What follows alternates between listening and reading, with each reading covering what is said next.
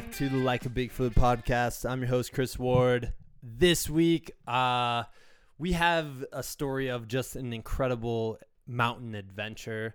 Um, I heard about Justin Simoni last year uh, as he was completing his Tour de 100 Highest, in which he climbed the 100 tallest mountains in Colorado, which ends up, as always, being more than 100. It was like 105 mountains or something. Uh, and he did all that while biking in between each one. And so essentially, he did a self powered tour of the 100 tallest mountains in the state um, using his own two feet, starting in Boulder, going down to Pikes Peak. You'll hear all about the story in the podcast. And then spending 60 days doing all these mountains, just biking, climbing, biking, climbing, biking, climbing, eating, probably eating like a crap load of food, um, and then eventually making it back to Boulder.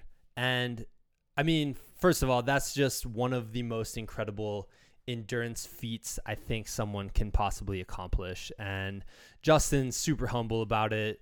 Uh, but dude, I mean, being able to sit down and talk to him and hear the stories. And I'm a big mountain nerd, I'm a big Colorado nerd. So listening to these stories from someone who has actually accomplished this was just so incredible for me. I absolutely loved it. It was awesome. Justin obviously loves what he does, and I think it really comes across in the podcast. Like, he loves being in the outdoors. He's a wilderness man at heart. He loves these endurance events. He loves climbing, biking, trail running, anything that involves the mountains. He's 100% into, and it really, really comes across. So, this is an excellent episode. Uh, make sure you guys go online if you want to kind of check out Justin's stuff. Um, on Facebook, it's Justin Simoni as the Long Ranger is his Facebook page. Uh, on Instagram, you can follow all of his adventures at Long Ranger Justin. Um, and like I said, he's an incredible mountain athlete. And in a town of Boulder full of incredible mountain athletes, what Justin, like the quests that he has gone on, have really have really just inspired me and countless other people to get up into the mountains as much as we possibly can and really appreciate and enjoy the beauty of Colorado. So I hope you guys enjoy the podcast. Um, just kind of a recommendation if you're really a mountain geek like I am. Um, a couple of our previous episodes I would recommend that are similar in adventure stories, I'd say. Um, and I talk about them a little bit with Justin, but number number two and number 18 were Calvin Johansson's first episodes on the podcast. And Calvin's one of my best friends, and he did his own 14ers project where he climbed the 100 tallest mountains in the continental US or contiguous US, excuse me, in uh, 100 days. So we talk about both those, episode number two and 18. And then the other one that I would say is pretty similar as it pertains to 14ers or mountains um, and Colorado in general is number 33 with Will Sieber. He uh, attempted summiting all the 14ers in the winter and got really close. And I'm I'm happy to say now he's actually finished that. So it he took him one extra season to finish all the winter summits, but he is he has accomplished that. So go back, check those out. If this is your first time listening to the show, check out all of our podcasts. You can find us anywhere you listen to podcasts. Uh, it's like a Bigfoot. Check us out on SoundCloud, Instagram, all that fun stuff. All right, cool. Um, yeah, let's get into it. This is the Like a Bigfoot podcast number 104 with the Long Ranger, Justin Simoni.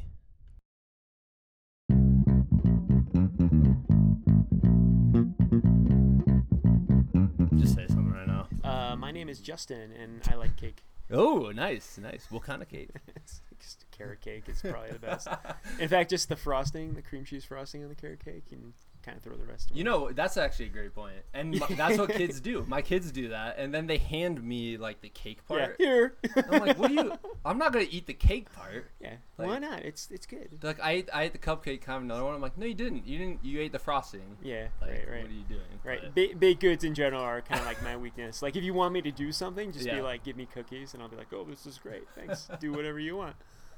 Yeah, man. Well, sweet, dude. Thanks for coming on the podcast. So I have Justin Simoni. Am I saying that right? Yes, you are. Okay. Yeah, good work too. Yeah, Nice. I've, I've heard a lot of. people different- mess that up? Dude, they're like Simonai, Simone. Simone. I'm like, it's like a, it's like a pizza topping, man. It's pepperoni. Yeah. It's Simone. Yeah. So it's it's a very common last name in it's Italy. It's like Oh. Smith in Italy, but here it's like completely Really? yeah, it's a mystery here. I would have, in like a million years, like a million tries, I would have never said Simon I. yeah, I don't, I don't know. Uh, that's so weird. Yeah. Did you get teachers doing that? Um, it's mostly just people who like read my name off like a credit card, you know, Yeah. like "Have a good day, Mister Simon." I. I'm like, yeah, okay, great, it's fantastic. That's awesome, man. So I don't take it personally, obviously. no, of course not. You can't. You know, I, I've as a teacher, I've mispronounced so many names. Oh sure, yeah, yeah. And then some kids don't tell me until like the end of the school year, and I'm like, "Can you? Why didn't you tell me like week one?" Oh yeah, and like I, I I catch myself. I'm a huge mumbler. Yeah. So like if I if I get tired, I just mumble my sentences, and Yeah. my like housemates can't understand what I'm saying. They're like, "Can you enunciate a little clearer?" I'm like, "You're hungry?" I'm like, mm. Yeah, yeah, of course. I think So- most of the times if you're mumbling, it's probably because you're hungry. I would guess. "Yeah, I'm I'm constantly hungry because Yeah. I'm always in motion." So They can just Yeah. guess that. it's the yeah. plight of my life. yeah, man. Thus the baked goods. um, but yeah, man, that's why I, you know, it's funny. My friend Calvin, uh, he's done. He hiked all the mountains out here. He did the like hundred tallest in the U.S. Oh, nice. and stuff. But anyways, every year he sends me like links to people who are doing really cool stuff. and he's like that guy like he's like, "Dude, you got to make sure you're like hearing about this adventure. Here's a link." And I remember he sent me your stuff when you were doing the centennial. Oh, nice, uh, nice. What'd you call it? What was the Um, I call it the tour of the highest hundred. Okay. So um, I kind of based the name off of like a bike tour, like Tour de France Yeah. is going on right now. So the idea is you, it's a grand tour of an area. Okay. You know, you get a little bit of everything. Yeah. So yeah, And it was the 100 tallest in Colorado. Yeah, yeah, yeah. So there's uh, various lists. Yeah. Peak bagging in Colorado is kind of like a uh, kind of a popular thing to do. So the f- most popular list is the 14ers. Yeah. So after that, like, what do you do? What's the next step? So I'm like, it's the highest hundred peaks. Yeah. And of course, there's, there's not 100, there's 105 because, you know, algebra, whatever, mountaineering algebra deems that there has to be more, you know, Yeah. because people can't um, really agree on what, what actual So then you're just like, I gotta do all of. Yeah, I gotta, do, I gotta cover everybody's list. There's So- apparently like five different lists of it, and you're like, oh, I gotta. yeah, yeah, yeah, yeah. Every every guidebook author has their own list. So. Oh, that's hilarious. Yeah, yeah, yeah. That's cool. so. How'd you come up with the idea? Um, well, I did the 14ers, right? Uh huh. and I did it by bike, self-powered, self, you know, self self-supported, Yeah. all by myself, and that was an amazing experience. You know, that was like the culmination of everything, all the skills that I've kind of put together, all my mountain skills, and I kind of like, you know, took the year off to recover from that, and I was like, well, what's next? Yeah. You know, I'm like, well, I can do the hundred highest peaks, like, because I wanted to do something that was a little bit more futuristic Yeah. um, people have in the past um, ridden their bikes to the 14ers and done them. Um, the first two people were um, uh, uh, two brothers, uh, Pete and Glenn Dunmire, and they did it in like 1985 in like 90 days. And I was like, that's amazing because like think about it, they had no beta, there wasn't an internet. You know, they had 1985 era mountain bikes. and like the pictures I've seen are just like they're just wild. They're just having the time in their lives. So it was cool to like you know follow in their footsteps. I mean, since then, like I can only find less than a dozen people who have said they have done it. Yeah. Right. So it was cool to like join this kind of very, very, uh, very small fraternity. But I'm like, I want to do something that no one's done.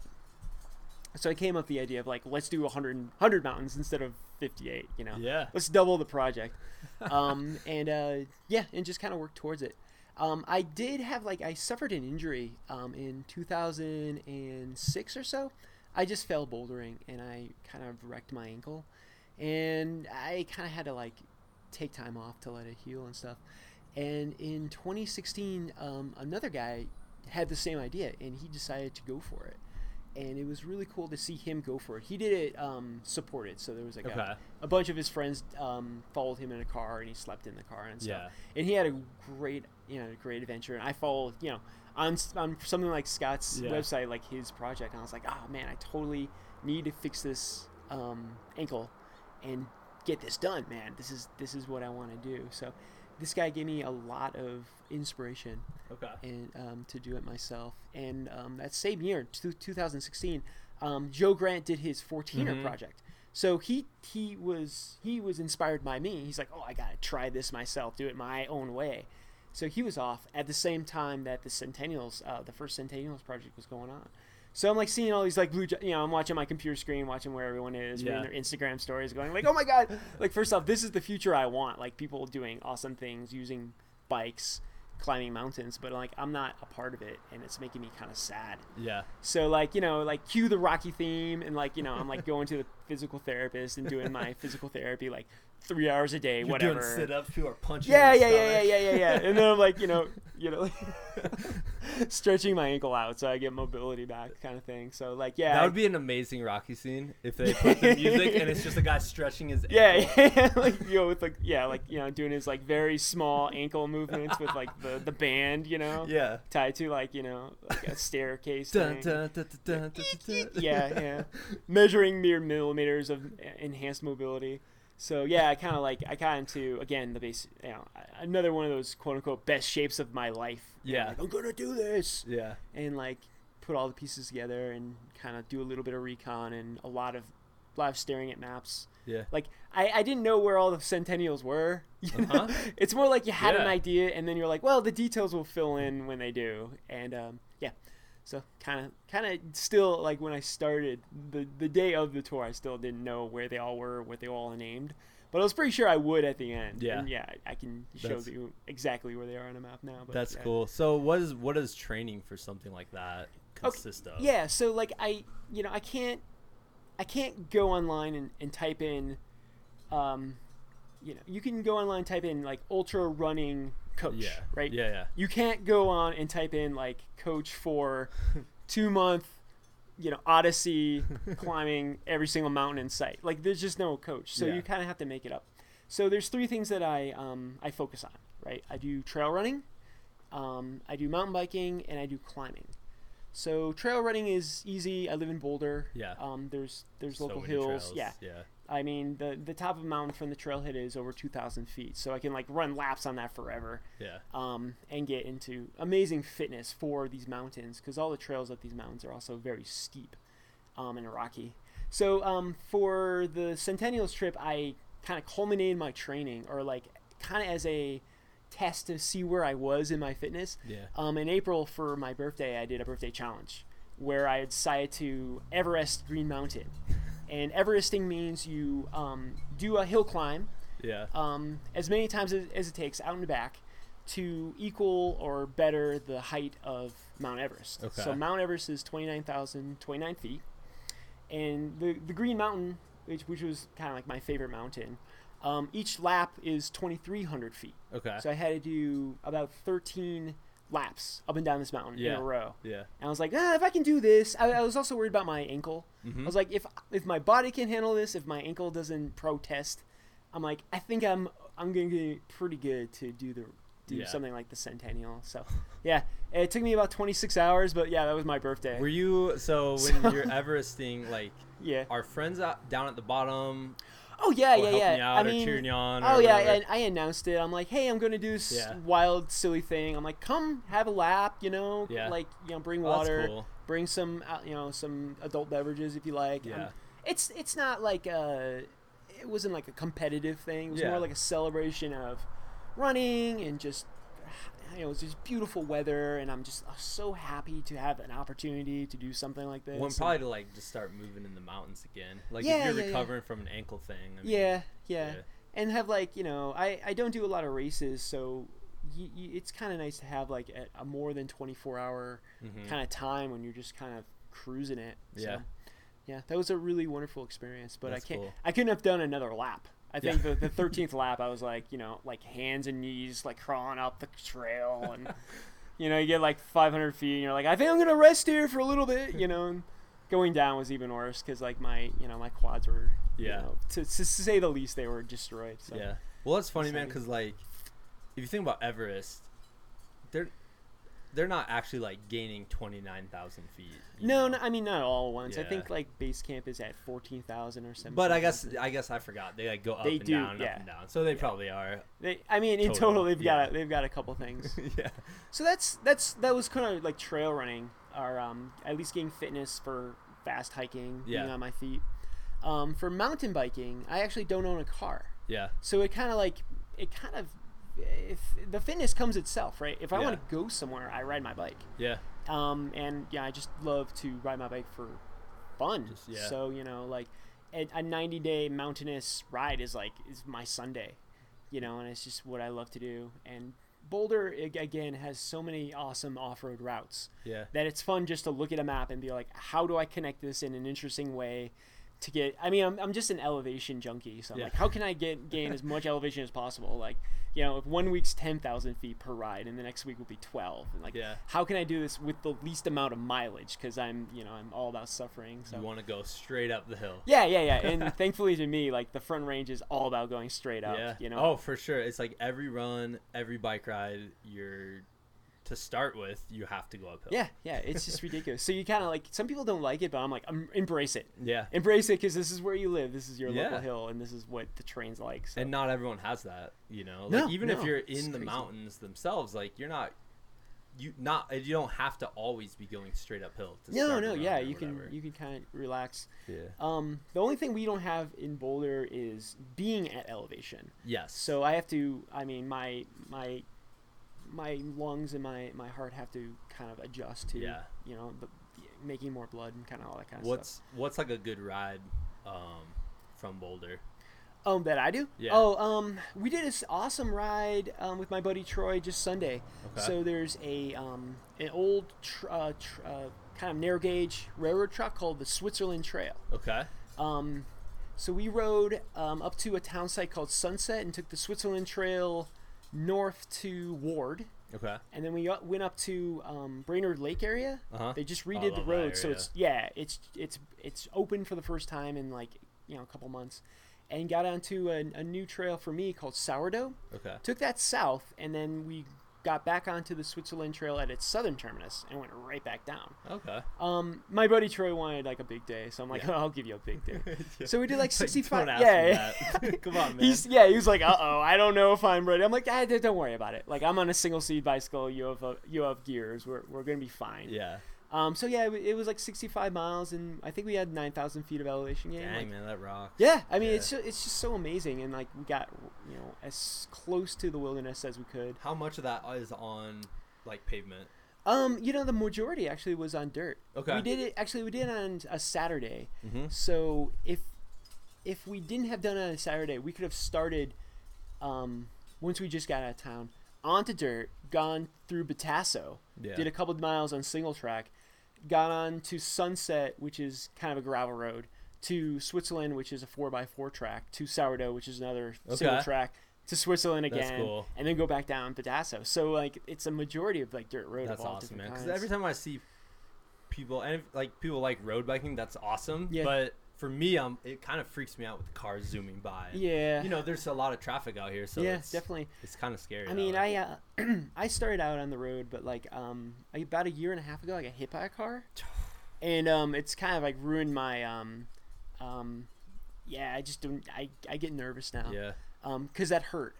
I, I mean, I mean, I didn't. I wasn't doing anything wrong either in it. I mean, it was an accident, of course, but Yeah. like I, um, it made me realize like there's well, not how much fast? I can do. How fast were you going? How fast? I mean, I was going 15 miles an hour. I'm not sure how fast the the car was, but um, I got T-bo- T-boned by a Oh, Jeep. Oh, So dude. I got. I mean, I kind of saw the person and for a second. right in the, the corner of my eye, and I saw those Jeep headlights. I go, funny, those are coming close. You know, it it's also like I hit, boom, you know. Man. And I remember being tossed in the air and just like just imagining how many legs have are getting broken, like Yeah. two, three, four, Yeah. nine. and I like I remember like hitting the ground and like not wanting to move. because I'm like, you're not supposed to move if you have like an Yeah, yeah. injury. I'm like, do I have a back injury, a neck injury? And I slowly did like kind of like move a little bit and realized like I was actually just I was fine. Yeah. I, I, I got up and just kind of walked away. Yeah. Like I took it on the hip. So I'm like, I should have a broken hip right now, but Yeah. I don't understand what's going on. Like I I hit the ground I think on my left hand and I, I sprained my wrist. Didn't even break it. And like I think my hip was a little bruised the next day. But, like, Dang, man. the bike the bike on the other hand was just co- completely Your bike took like yeah. the brunt of it. Yeah. So um I mean we called the ambulance and the police to file a police report and stuff. Yeah. But um, I didn't go to the hospital even. I'm just like, I mean, I'm, I'm like, I think I can just walk home. Like Yeah. the police officer was nice enough to give me a ride, but like, this was like two miles away from my house. Yeah. So like, I've been, I've ridden my bike in nine countries. Right. Yeah. I've gone Europe. I've done New Zealand. You know, and it's just funny because I always had the accidents like right by my house. Yeah. You know. Isn't that what they say happens? Like even in cars and stuff. Yeah, don't I guess so. Like I've survived living in Paris for three years on a on a fixed geared bicycle. Yeah. You know, it's like one of the most densest populated cities in the world, and I'm like, like Boulder, you know, bike friendliest like city in America. You know, Yeah. What is going on? Wow, man. I'm So- sorry. No, Yeah. that's so okay.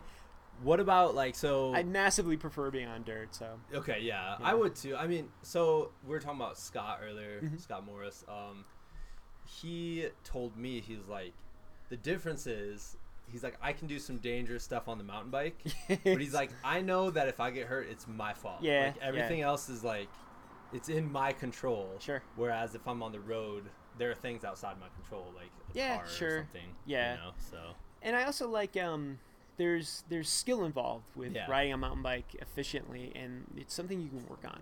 yeah, um, and you can get better at it. So you can be a better rider, and then the terrain you you can approach in a safe manner. Yeah. There's just more of it, totally. and that's what's kind of fun about it. Well, it's like mountain biking and trail running. You can't really zone out, you know. But with no, that's when you fall. yeah, exactly. It is like for a second you're like, oh, I'm start worrying about something. Yeah. You trip on fall on your face. So it's like, but at the same time you're so like focused that you do zone out. Does that yeah, make sense? yeah, I yeah. guess? It's almost like you let part like a, you you let go of part of your yeah, consciousness to let the other part take on. Um, the way I can describe it is like when someone um, plays something very complex and fast on the piano. yeah, You're like, how are they thinking about doing this so fast? It's like, well, they're kind of not, yeah, right? It's just it's so it's so embedded into who they are that the, the the fingers just move. yeah, So it's the same with reacting on a mountain bike. It's like it's almost like a spinal cord thing where like these things are much faster than actually working them out in your brain. Yeah. That's what I mean. That's why you you you practice yeah, basically. Yeah. Because I'm So- like I was saying, I'm kind of beginning mountain biking.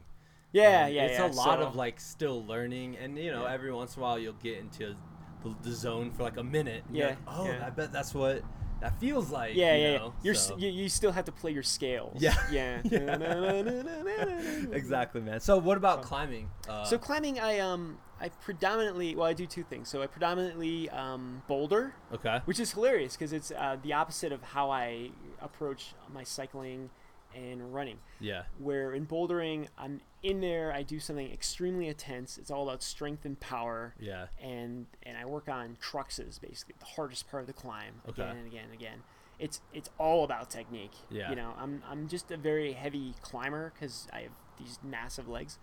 Um, with running, trail running, and mountain biking, I'm an aerobic cardio Mm. beast. Like Okay. I will not allow myself to go anaerobic because it's just not the training I'm doing. yeah, So like they they're they're funny flavors because they're complete complete opposites to of each other, but I guess they complement each other. that's. I mean, it's true. It's like you're building the strength during the climbing, and Yeah, yeah. yeah, So I do a lot of um, very very intense workouts, bouldering, and then um, again, Boulder has these things called the Flatirons, mm-hmm. right? So there there's hundreds of pitches of easy climbing you can do almost in running uh, shoes. yeah, So during my runs, I'm like, uh, maybe I'll just climb this flat iron and like you know detour you know nine degrees and just go up a face. yeah, So um, that you get used to easy climbing, lots of exposure, and keeping a cool head, and you know route finding and stuff. So yeah. That's pretty cool. That's it's, awesome, It's man. just a ton of fun too. Yeah. So Once you get over the fear of dying. you know. you know that whole thing. I know because I've I've do I've seen pictures of people climbing in running shoes, and you know unless until you're comfortable with it, it has to be pretty. It looks intimidating. It's way intimidating. Yeah. Yeah, it doesn't go away or it wouldn't Yeah. be fun, but like you kind of like it's you just have to believe. Yeah. you know and once you believe like uh but again i'm a, I'm a weirdo when it comes to when i i'm in the gym doing my bouldering uh, workouts because i'll start in approach shoes Okay. and like my warm-ups are I start in approach shoes and i will not use chalk Yeah. right because i'm trying to emulate coming to a pitch i'm not familiar with and just trying trying it with only what i got basically Yeah. and um, it's just kind of fun to see how hard of a pro- of a, a problem I can do Yeah. with this limited gear Yeah. you know and i kind of i surprise myself and like people are just like what are you why are you doing this you know because Yeah. there's, there's i'm never going to come to like a 45 overhanging you know pro you know Yeah. cliff and be like oh i only have my running shoes i've got this but it's just uh you you do have to kind of zone in and be better at your technique because like if you're if you can't hold on to the holds as well because they're, your hands are dry or your shoes aren't downturned and like you know pointy you know you really have to compensate just by having better technique and Yeah. everything else so And it's kind of like practicing on something harder makes it the Yeah. actual event easier. yeah i mean i, I do yeah i, I mean i kind of like uh, model all this stuff on like martial arts you know Yeah. where you're sparring Yeah. You're not trying to kill the guy right you're Yeah. just like you're playing it's play it's you're working this out it's practice without thinking it's Yeah. practice because it's fun Yeah. yeah so That's awesome, man. So when you left for the highest hundred, yes you did you just you just left from Boulder? oh yeah so Where'd you um, head to? it's it was really awesome. So um, I was in a really bad mood because I was you know I slept like ten minutes that night because Of there's course, a million nerves last yeah last things to do and I was going out with the girl and of course she wanted to hang out with me because she wasn't going to see me Yeah. for any great particular amount of time for two months and I'm like yeah well I got to do that and everyone wanted to say goodbye and blah blah blah. So yeah, it's like four in the morning and I decide to leave. Um, just a couple blocks away at the, the, the county line, basically the, the city limits of Boulder, which just so happens to be um, at a place called the bus stop. Yeah. The bus stop is this kind of like um, it's it's a it's it's the strip club of the town. So it's like it's the most bizarre scene because like it's it's it's early enough that there's still patrons in the parking lot. and rolls this like guy, you know, all like kitted out, and he's got this bike with all these bags, and he's taking pictures by the city limits sign. And they're like, "What are you doing?" I'm like, "Ah, don't talk to me. I'm not mood." Um, but it's it. This is because it it has a parking lot. It's used as the beginning of a lot of kind of self-powered things. Mm, Like, okay. When people time themselves to go up Longs Peak by bike, climb something, come down, they start at the bus stop. Okay. So it, it kind of has this local kind of historical significance for these completely silly things we do. Um, so yeah, I, I made it so I could start and finish basically at my house. Okay. It's very convenient.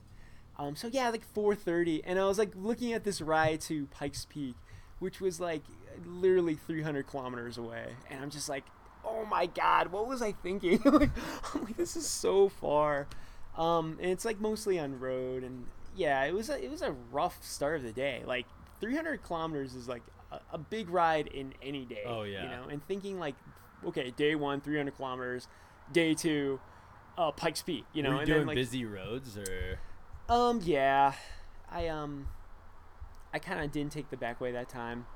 Um, you know, like I, I'm not trying to take like I had to get on Santa Fe, which is not a very fun road, but Yeah. like after that you get into kind of these little town sites and Okay. you kind of find the back way for sure. Yeah. But like I timed my ride up t- from Manitou Springs to Woodland Park, which kind of does the north end of Pikes Peak perfectly to hit like the monsoon. Yeah. So like it's a busy road. Like, it's a highway, right? And it's a busy road, and all of a sudden it's like you know hailing on me and like torrential downpour. like people were like getting off the road and they're like, "Hey, sir, do you need a Of ride?" course. Of course they were. And like any other day, I'd be like, "Oh, that'd be great. Thank you for being such a gentleman, Yeah. or you know, a wonderful lady." I'm like today, I'm like, "I'm really sorry, but no, it's against my, I don't know, like whatever. I'm Were you like my over deal explaining today. what you're doing? or- Yeah, like where do you start? You know, like because people be like, "You're Yeah. crazy. What do you?" You're like, well, I'm thinking?" So- actually, this is the first day of this like two yeah, month thing. yeah. And, It's yeah. it's definitely like a um, it's a rough like intro. There's no easy intros to doing something like this. You just you just do it. You're Yeah. like, oh my god, this is my life for two months. What was I thinking? Yeah. So like it's like g- keeping a positive mental attitude is tantamount, Yeah. you know, to, to doing all this because I don't know, like the last time you did a 300 kilometer ride, but when I do one, like the next day I'm freaking tired and I hurt and I'm sore and all I want is pizza and beer. Yeah. So like to think like that's like you wake up like I woke up and I'm like, oh man, what do I have to do today? I was like, well, first you have to climb Pikes Peak, and then you have to somehow get to you know the next mountain, Yeah. which was uh, Culebra, which was over 200 miles away, Yeah. And you're just like, oh my gosh, which is only it's like basically the border of New Mexico and Colorado. And Yeah. like, wow, that's a long way to go. You Yeah. know, so. Yeah, and it just kind of keeps going on like that. You just keep linking the mountains Yeah. and you know you have to kind of pace yourself so you don't burn out Oh too yeah, quickly. man. Dude, Like- that's a that's a intense start to it. Yeah, Oh, it's a lot of riding. Yeah. Um, Was it that much riding after that? I mean, I'm sure there was quite a bit still. so but it like so most of the mountains are clumped together. yeah. So the way to do it quickly is and optimize it is to try to when you're on the on on foot is try to summit as many mountains in the area as possible before you go back to your bike. Yeah. Like a big loop of whatever the the mountains are in the area. And then get back to the bike, go to a town, get food, and go to the next kind of range, you know, um, group of mountains. Yeah. So the group of mountains in Pikes Peak is Pikes Peak. It's just one. Yeah. You're like, wow, that's a long way for one mountain. And then the group of Culebra is two. It's Culebra and Red. And you're like, well, 200, 200 miles is still a long way for two mountains. like, so, but in um, in average, each mountain for each mountain I did, there's 26 miles I had to ride, Okay. basically. Wow. Yeah. But like, it's not. It's all lumpy, Yeah. right? So 100 miles here, 200 miles there, and then like three miles. Like, okay, you know, and then a 40 miles, and you're like, what? This is. I mean, it's just. It's hard to get into a rhythm. Yeah. So like you're always in in all the the the terrain is always different. Like the the type of road surface or lack of road Mm, surface is yeah. always different. So I, it's hard to figure out like how long is this going to take me. You know? Yeah. Did you have any idea, or were you just kind of guesstimating? I gave or- myself. Yo, I totally guessed. Yeah, Yeah. I was like, oh, 60 days. That's that's a nice, you know, round number. Yeah. Two months. You know, I can fit that in my head. Yeah. You know, but it worked out. The math worked out because to do the 105 mountains in 60 days, you have to do, I believe, 1.75 mountains a day. Uh huh. So every three, every three days or four days, you know, there's a there's an actual round number of mountains you got to do. So it was easy for me to calculate: Am I on on schedule, or am Yeah. I, you know, lower than I want to? Am I am I going too fast? Things like that. So Yeah. that that's what I kind of liked. Yeah. Yeah, that was a good thing. But like again, um, only one other person's done this, and he did it s- uh, supported. Yeah. So like, he did it in 71 days. Okay. So I was hoping that I could take 11 days off his time Yeah. while also lugging along all my gear. Yeah. You know, And getting food and like resupplying. yeah, getting food and resupplying. So I had a lot of things. I had a lot of different jobs, Yeah. and he also um, had one other thing that I couldn't do is he could traverse over the mountains. So he could start on one trailhead, And they do some mountains. Oh yeah, yeah. meet him with his bike, and that's awesome. Yeah. But all I I had to do um, round trips. Yeah. So my riding time or my riding distance was a lot longer. Yeah.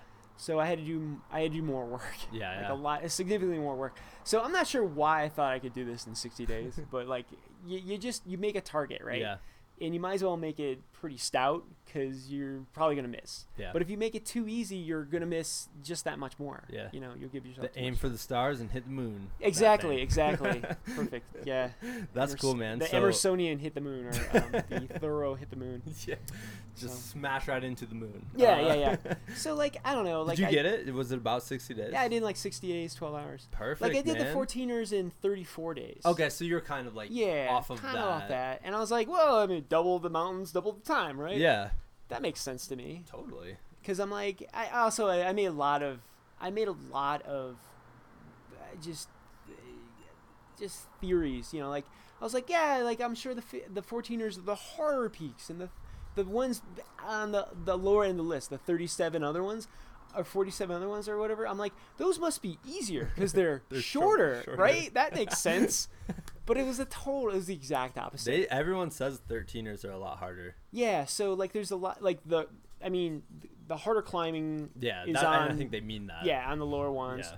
Like there's no trails, there's less beta, like Mhm. people don't go them often as often. So yeah, like you kind of have to make it up as you go. Yeah. And I'm like, gee, that was a big wide eye opener for sure. I remember, like, I helped my buddy climb South Maroon yeah, when he was out here, and then just looking across and seeing Thunder Pyramid. yeah, yeah. You're like that was terrible. I'm like, dude, I don't know. Like, I have a picture of him sitting there looking at it, and I'm like, Ugh. I don't know if there's any way up that. And there's like no, like you said, there's no information. There's not a lot of Yeah. information on that. I mean, it's crazy. Like um, Thunder Pyramid was um, first summited in the 70s. Really, Like, like they didn't know it existed, or they didn't, you know, they didn't realize it was a. they probably looked peak. at it too, like I don't think. Yeah, yeah, that. yeah. Or it just looks terrible. Yeah, I mean, there's no real great way to get up it either.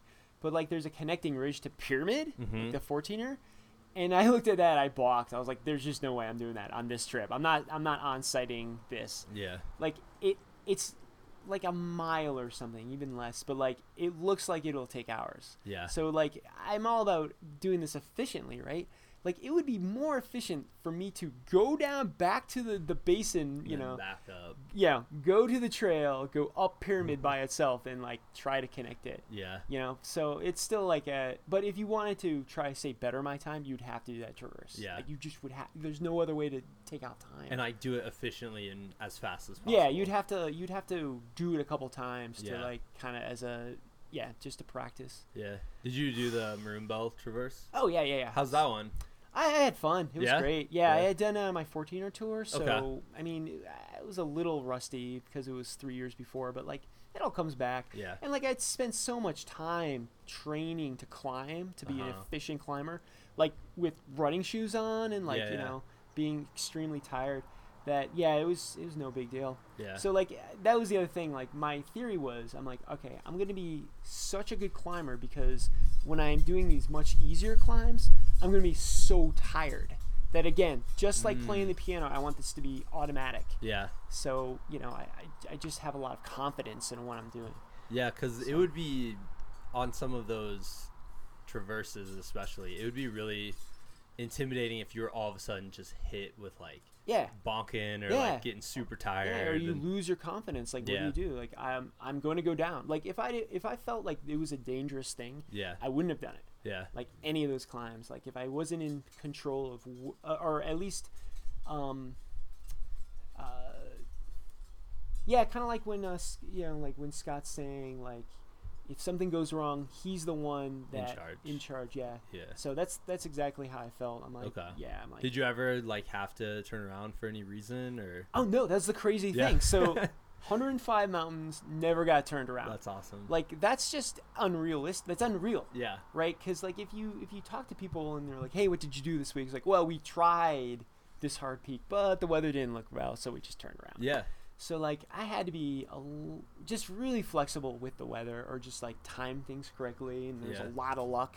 Like there was times where I like had to hunker down for a little while while the storm passed me, but like I never went back to the trailhead and was like, "Nope, can't do it." yeah, um, just because I was, I was. It's not the safest thing what I did, but like I was kind of riding that line of like what I felt comfortable given my experiences, Yeah. having done something similar before, knowing the terrain, knowing what the weather, how unpredictable even the weather is. yeah, That I was willing to take the risk, knowing that it's on me if, Yeah. if something goes wrong. So, yeah. um, What yeah, about yeah, sleep are. at night? Like, how are you sleeping? Like, were you getting much sleep at all, or? Um, oh man. So when you ride your bike, like triathletes call this bricking, right? Yeah. When you do a workout where you ride a bike Mhm. and then you take a run or you do a swim, two of the three, right? And it leaves your legs destroyed. They just feel heavy and dead. They're right? just heavy, like full of blood, probably. yeah, yeah. Torn up. They're worked two different ways, Yeah, you yeah. know, for like you know, over a couple hours. Like that's every day for me yeah, right? So, I mean, sleep was very important. Like in any other uh, ultra endurance, like if it was just a mountain bike race, I could get, I could do four or five hours a day, right? In this, I gave myself like five, six, seven. okay. Like I just, I needed that sleep, yeah, you know. So that's just something you you have to adjust yeah, in your expectations of your your uh, of how you're going to perform. Plus, it's two months. Like Yeah. I can't do two months with four hours of sleep. Like, yeah. No. that's just a bad idea. In fact, I came into it um, not at my peak, right? I knew that if I peaked at the beginning, by halfway point, I would be basically overtrained. Yeah. I would start having overtraining syndrome. So what I did was I did the first half a little bit slower, but on purpose, knowing that I would be quote unquote training for what I was going to do on the second half. Okay. So I kind of came into it a little slower, took a little bit more breaks, you know, things like Yeah. that. And then the next, the last month, I was just gunning it. and that was the nights where, like, there was some nights where I didn't have any sleep. And I was just like, we just got to really? get this done. Knowing that, like, I would be falling, you know, falling apart at the end, you Yeah. know. Yeah. And that would be fine. I could stop then. But, yeah, yeah. that's, that was a good idea. That, that worked out great. I would you do that just again. like side of the road, side of the trail, kind of sleep or? Yeah, yeah. So, um, as long as it was a national par- uh, national forest, Yeah. you basically can sleep anywhere. Yeah. Like I, I just needed a flat area that was about the size of a coffin Yeah. to put down my sleeping bag, my sleeping pad, and if it looked bad, I put up a tarp. Okay. Yeah. So my whole sleep system uh, weighed around four pounds, Okay. which is four beers. Yeah. So it's very light and very simple to put up. And Did you ever look at four beers and then look at your sleep system? Like, Yeah. I'm going with the beers. I beers. kind of want the beers today. yeah. Well, it's funny because um, I I kept finding beers. No way, really? Yeah, yeah. I'd be like on a snow slope or something, and at the bottom there'd like there'd be a. I'd see like you know Like full beers? Yeah, something reflective. I'm like I'm checking that out and be like, oh man, someone left a beer here. I'm like awesome. Thanks, anonymous person who's really bad at keeping. How things. often did you find beers? After a while, it was just getting ridiculous. That's yeah. crazy. Found one like on a on a uh, castle in a conundrum. I was like, cool, because like I forgot dinner, so this is like That's calories. amazing. So dinner was like almonds and beer, which go well together really Yeah. well. You know what that is. You know that's people who haul beer up there. Yeah, they're like, They're ah, like, this will taste good at the top, and then they get to the top and they're so tired, Yeah, or they're yeah. like, that was super sketchy. I'm just gonna leave this beer yeah, up yeah, here. yeah. I found like a, I swear to God, I found like a six pack on the top of Hoosier Pass. And I was like, oh, awesome!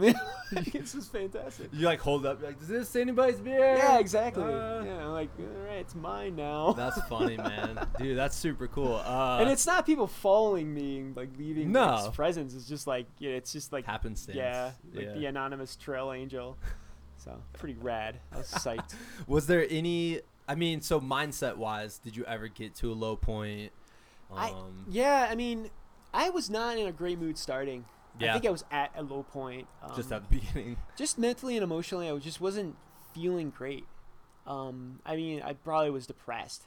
So like, it's really hard to look at something where it's going to take two months and Yeah. be like, well, no one's ever done this. I'm like, not really in the mood.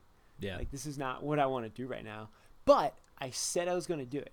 I told people I was going to do it. And I'm going to try. I'm going to give it my best. And like, that's just how it's going to be. yeah. Um, and I, I, it's like any kind of. I mean, you, I experience this every time I go for a run, where you're like, you know, I don't really want to run today, but if I start running, I know I'm gonna have a great time five minutes in, and Yeah. I, I'll forget why I didn't want to run today. Yeah. So you have to like again just be positive about it and realize like you have trained all this, you've been dreaming about this, you've been planning this, like this is what you want to do. Yeah. Why, why, why, why the pause now? Yeah. You know, so That's like I remember my friend.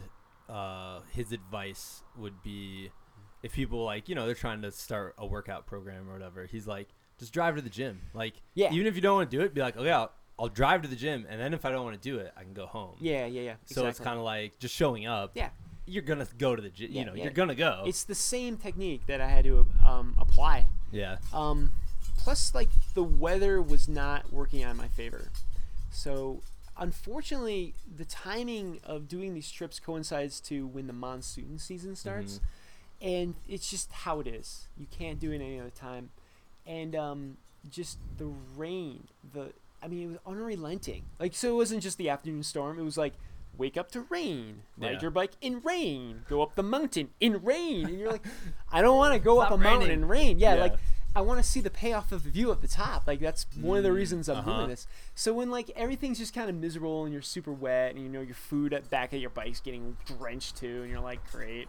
Like it doesn't make you want to keep going. Yeah. So like you kind of have to just like realize you're like, I gotta get through this. It's gonna get better. The weather's gonna change. Yeah. I'm gonna be stoked that I'm still here.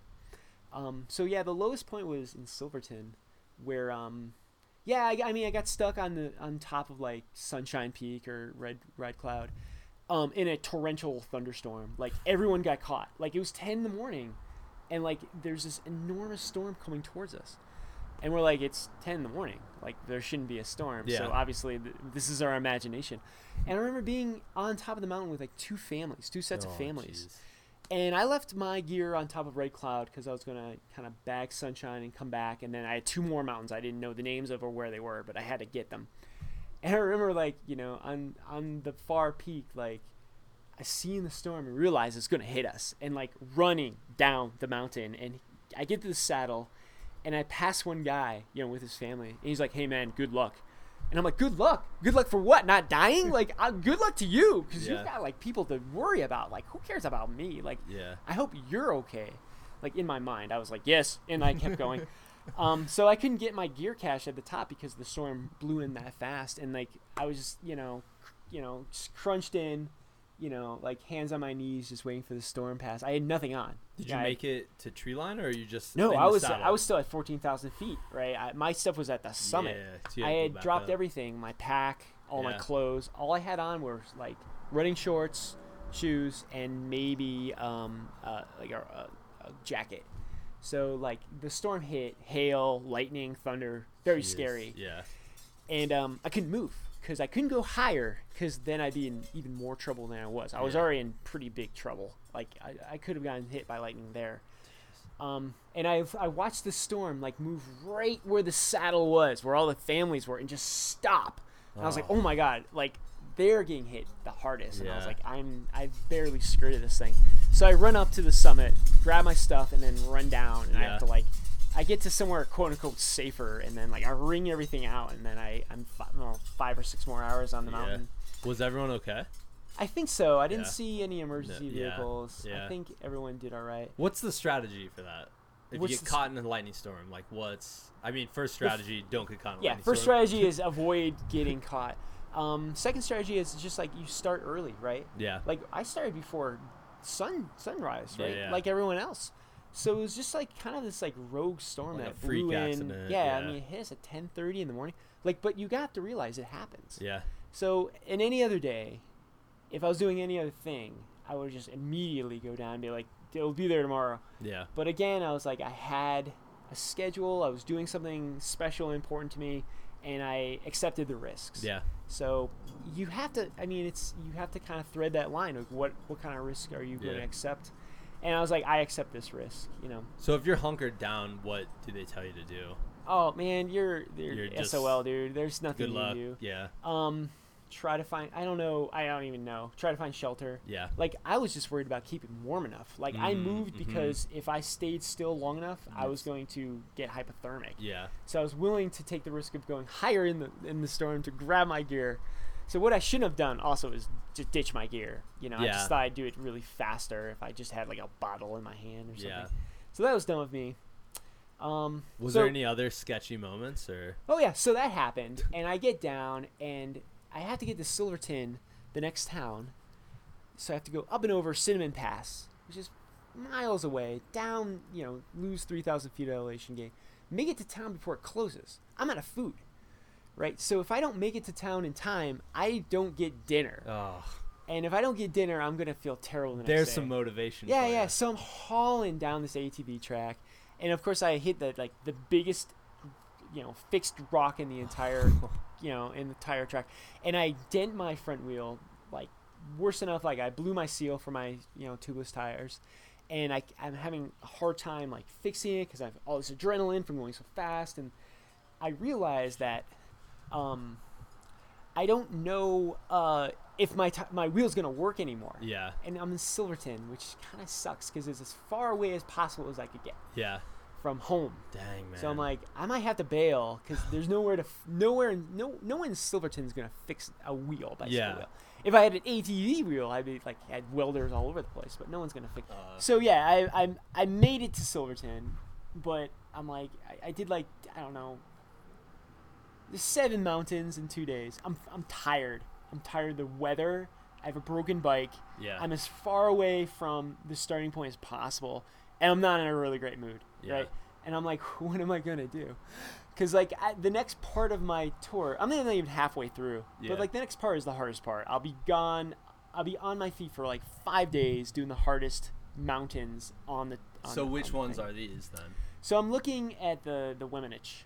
So I'm looking at the entire Chicago Basin. Yep. So um, North Eolus, um, Jupiter, uh, Windom, and Sunlight. I'm looking at Pigeon Turret, which are the basin over, and I'm looking at the two big ones, um, Jagged Mountain Mm-hmm. and um, Which sounds easy. Vestal Peak. Jagged. Yeah, Mountain Jagged sounds so Mountain is like Mount Doom. Yeah, just one does just not walk to Jagged Mountain. yeah. and um, the trail is all cross country. There's like just Yeah. no actual maintained trail. So How I'm do you get there? Because I know people take the train, the little single Yeah. or whatever narrow gauge railroad, and they get off halfway and then Uh-huh. hike into Chicago Basin. Oh, yeah, So how do you get there? Yeah, obviously the train is off limits to me, right? Yeah. Because I'm all self-powered. So what I did is I rode from Silverton um, up to um, the pass, Molas Pass. I left my bike at a campsite, um, and I just walked in. Really? Yeah. Just so so the was Chicago it on trails Basin at all, or were you yeah, it starts on kinda- trails. Okay. It starts on trails for like you start basically on the Colorado Trail. Yeah. and then you go off into a different trail that goes into Vestal Basin, so the Oh. trail gets kind of rougher, Yeah. and then the trail ceases to exist, and then you're just going up and over these basins. Yeah. you know, and like the Chicago Basin from Molas Pass is it's it's far. Yeah. You know, it's, there's a reason why people take the train. Yeah. Um, so I was like, and uh, my my plan was to go back the way I came. Like it's just it was a ridiculous plan, and I was like, I don't know, if I really can do this. And I knew I couldn't do it if like it was going to rain on me constantly because Mm. these mountains were so um, technical. I just could not do the route safely in that kind of condition. They'd be out of condition for me. Yeah. So I was like taking a gamble of like even like getting food for this trip. I'm like, is can I do the trip? Because if I can't do the trip, if I miss one or two mountains, I'm not going back. Yeah. Like it's just too much for me. I'm like, I would throw the towel. Yeah. So starting at like the lowest low, you know, I was like, well, I'm like, I can't like ride my bike out of Silverton because I'll basically be riding the route I have to ride anyways. Yeah. So I'm like, might as well do this super trip to get these nine peaks. And if it works, awesome. Like nothing's gonna stop me. You know, if it doesn't, I did my best. Yeah. So yeah, I just um I I I entered the wilderness and like you know, and five days later, like without any food and a big you know grin on my face, I'm like I did it, you know.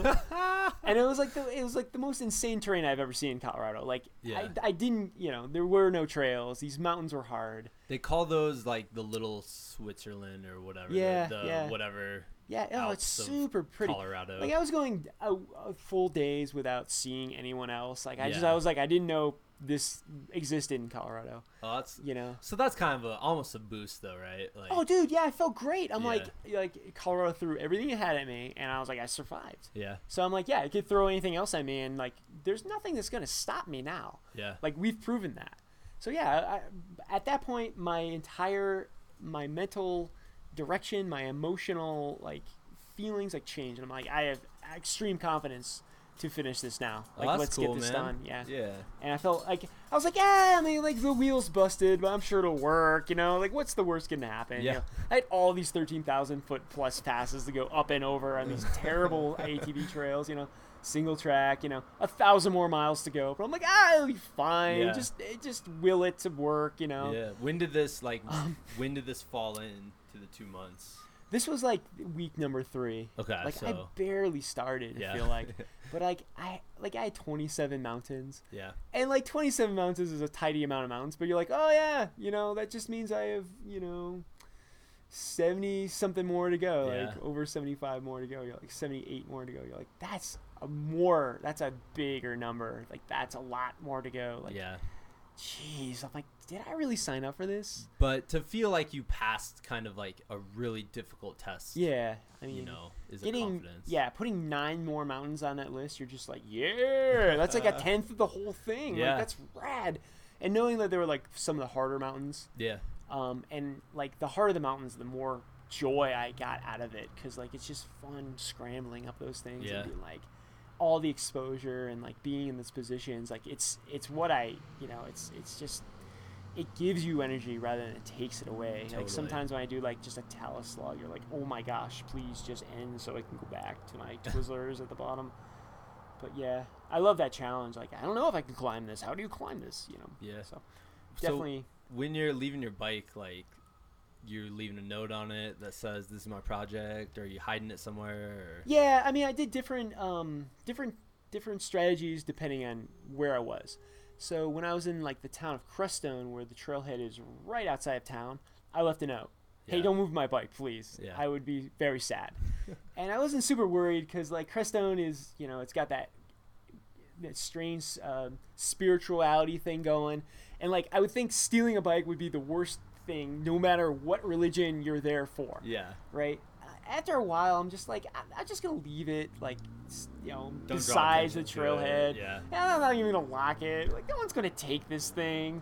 You know, obviously someone's doing something. Yeah. You know, um, yeah, I didn't really worry about it. Um, I usually don't. Like, I have like, you know, a dental floss for a lock anyway, so it keeps the bike from being blown over. You Yeah. know, it keeps the bike from being, you know, you know, roll away on its own. Yeah. So, yeah, I, I never really worried about security. Okay. Um, I worried about things like my food getting um, ravaged by a bear, so Mm. I'd throw my food somewhere else and not on the bike, or even my clothes because they got super stinky. Yeah. But no, it was never about people taking my stuff. Okay. That's cool. Um, plus, like it was a black bike, it was super detuned. It, Yeah. it wasn't a ten thousand bike to begin with, so Yeah. I just I rolled that dice and I was like, I trust people. You're in know? small, pretty small mountain towns for the most part. Yeah, right? yeah. You're you're outside of small towns. Yeah. And like I'm like, you know, if I passed a campsite, I'm not gonna steal their stuff. Like that's like that's like it's like a cardinal rule. You don't mess Yeah. with someone's some you know you don't mess with a, a man's stuff he's out there. So I don't like there's just not the no thief is going to go to a desolate trailhead looking for a bike to steal Yeah. and then knowing exactly how he's going to get rid of it before he gets caught. Like it's Yeah. just it doesn't work out. The economics there don't work out. So yeah. no, it, it was never a worry. Never worry. That's cool. Yeah. Did you did you have any other kind of like sketchy moments or like was it ever smooth sailing, I guess? Oh yeah, man, it's it, it, these trips are crazy because when you can't get into a rhythm. Yeah. Um, a lot of the ultra mountain bike races I do, you get into a rhythm. You know what time you get up.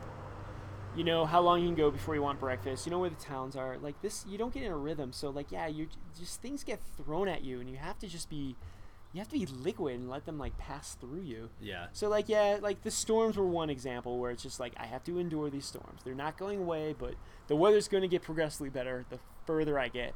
But yeah, like I would um, let's see, what what would happen? Um, let's see. Yeah, like like Silverton not being open and not being able to get food, or um, I messed up my data for the route. Yeah. So I'd be climbing. Like this happened um, when I was doing Capitol Snowmass and the no, the other one that's next to it. I can't remember right now. But um, I messed up the route, and I picked the wrong gully to go up to, and I realized like this is super sketchy terrain. Every everything I hold gets crumbled and starts falling. Glad there's no Uh. one be- below me because I just killed them. Yeah. Like I can't. This cannot be the route Yeah. but I'm not going back down because why? So like you get these situations where you're like, I am in the wrong place at the wrong time, yeah. you know. But you make it work. How'd you get by like when you, the rocks crumbling and like did you, You just have find to- a better route or is that Sometimes like some some of the rock quality in like the elks, yeah. it's just so bad, you know. Like you just have to realize you're in dangerous terrain. It's not exactly technically difficult, Yeah. but it's loose and dangerous in that way. yeah. and you just have to be careful. Yeah. Like there's there's no perfect way to get over it, but you're like, "Ah, this is what I'm gonna do. Yeah. Um, yeah, and just go for it. Yeah. Um, yeah, little things happen like the wheel breaking or like, uh, like my sleep system. Like I finally busted my pad, so it wouldn't like you know blow up, things like that. But like you try to keep a little bit of san like that little filament of sanity with you, so get just enough sleep and yeah. you know, like you know, give yourself just enough rest, and you know things like that. So those little things don't like break you. Oh yeah, I mean that's when that's when accidents happen when small things pile up, Yeah. and you have to have enough um, perspective to get out of yourself and be like, if is what I'm doing um, a good thing? Am I just going efficiently, or am I going too dangerously, Yeah. and something's gonna happen? Yeah. So no, I never had.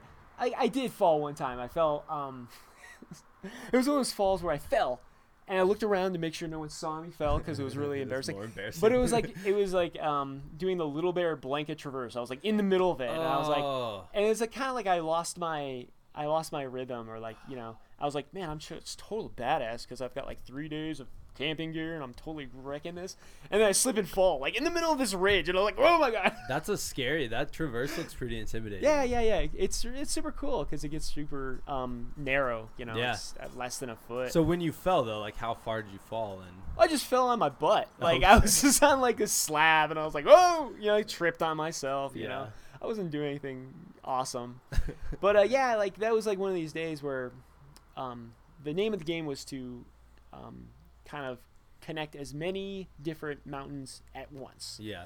right? And that's the Sierra Blanca area. And they really don't want you to do that. The mountains themselves are like, this is not possible. Don't do it. Take two trips. But like, if you look at a map, you either have to access these mountain mountains from the west or Yeah. from the east. And I'm like, I don't want to do both because I don't want to go all the way around Yeah. the mountain to get it to it. So I'm like, I can do everything from the west. And I just didn't know how to do that. So I kind of made it up. And you get into some pretty, pretty terrible terrain where I didn't want to be and like I just had to keep a cool head, um, just just see if I can do it and be careful. How do you keep a cool head in those moments? Oh, I sing songs to myself. Like I sing a lot of James Brown. Um, I feel good. yeah, I feel good, or like you know, get on your good foot, or like yeah, you know, it's Yeah. the big payback, you know, whatever. Like it just it, it just pops in my head, or whatever. Like like that funk, like that soul of just get into that rhythm, Yeah. you know. Dun, dun, dun, Yeah, It helps you kind of get in the zone. yeah, yeah, yeah, yeah. imagine. Yeah, or just like even yeah, this too shall pass. Whatever one. Well, it's like you know, because I've done a, a lot of ultra running, and when you feel terrible and then you force yourself to smile, yeah, it yeah. like does something, and you don't know. You're like, I don't, I don't, didn't realize that could be that powerful, but it, but it is. yeah, yeah. Or like sometimes when I'm on sketchy loose terrain, you just become hyper aware, Yeah. and every single handhold and foothold is very important. Yeah. and you have to test it, and you're like, all right. Little bit at a time. We're doing ten feet to that ledge. That looks great. So Yeah. if we can get to the ledge, we can go further. Yeah. But um, I mean, that's how you can you can get um, that can work against you. Like you can make yourself clipped out that way Oh. because you're like, okay, it's not going forward's not going to work. Backward, I don't know how to go backwards. So you're like, all right, did I Oh. make the right decision? or yeah. not? So I mean, those are just the types of, you know, I, I that's I take my chances. Yeah. You know, it's not this kind of trips are not for everybody. Yeah. Like if you want to do it in less time, you can do it much safer and probably have a lot more fun. Yeah. but I was like, I'm pushing it. You know, I'm I accept the these you Yeah. know the dangers I'm putting myself into. I I gotta ask you about one certain mountain Absolutely. because I've had a couple people on the show, like my buddy Calvin who d- did the Hundred Mountains. Yeah. You know, uh, and then I talked to Will Sieber. I don't know if you know who he is. He tried to do them all in the winter, oh yeah. and Good. Luck. weirdest thing happened. They both, the most like intimidating moment happened to them like on the same mountain, almost in the same spot, Oh, okay. and it was Mount Wilson. yeah. How was Mount Wilson for you? So, yeah, Mount Wilson. It's it's in the San Juans. It's some of the worst terrain. All the rocks are loose. So I had to do in the area. It was one of those four mountain four mountains that day. I had to do Wilson Peak, Mount Wilson, El Diente, and another one that I can't remember because no one does it.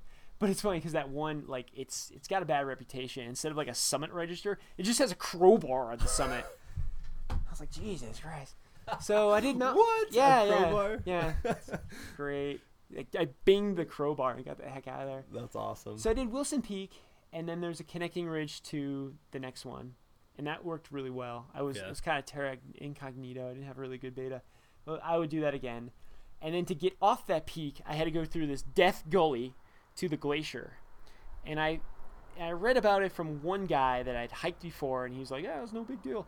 But this guy is just has a different perspective on what's okay and not. And I, I, I went through it and it was like, you put your foot down and like half the mountain fell away. You're Oh, like, oh man, this is not good. yeah. Like I don't want to put myself into this, but there's just no other way down. So you're like, again, you're like, all right, I've done this before, like in the past week, so many times. Like we're just gonna do it again and get it through. And like I'm the master at this. I'm the master at Chas at the moment. Like this is, I have I have I have graduated at this point from Chas University.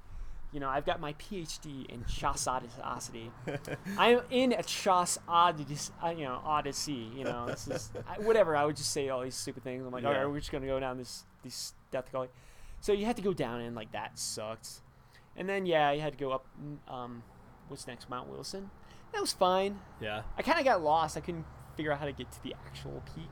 Yeah. Got to the actual peak, and then I, I've done the Wilson Diente traverse before, but in the opposite direction. And I remember it being really easy, Yeah. and it wasn't. Like Yeah. I was like, oh my god, this is really exposed, and like I'm getting really tired from doing three peaks already. So yeah, that was kind of trying. I mean, Yeah. usually what I want to do is do the hardest things first. Mhm. So like once you're tired, you just kind of like plow through it. But this time, for some reason, I'm like, I'll do the hardest thing last because that makes sense. oh my gosh. So yeah, that was a little trying experience. yeah. So what'd you finish on?